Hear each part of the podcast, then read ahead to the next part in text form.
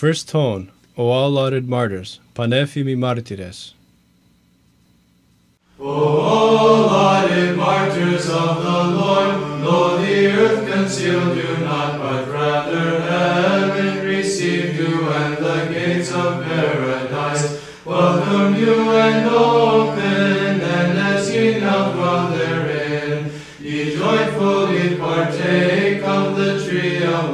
thus intercede, we pray, with the Master, even Christ the Lord, that he grant peace and great mercy to our souls.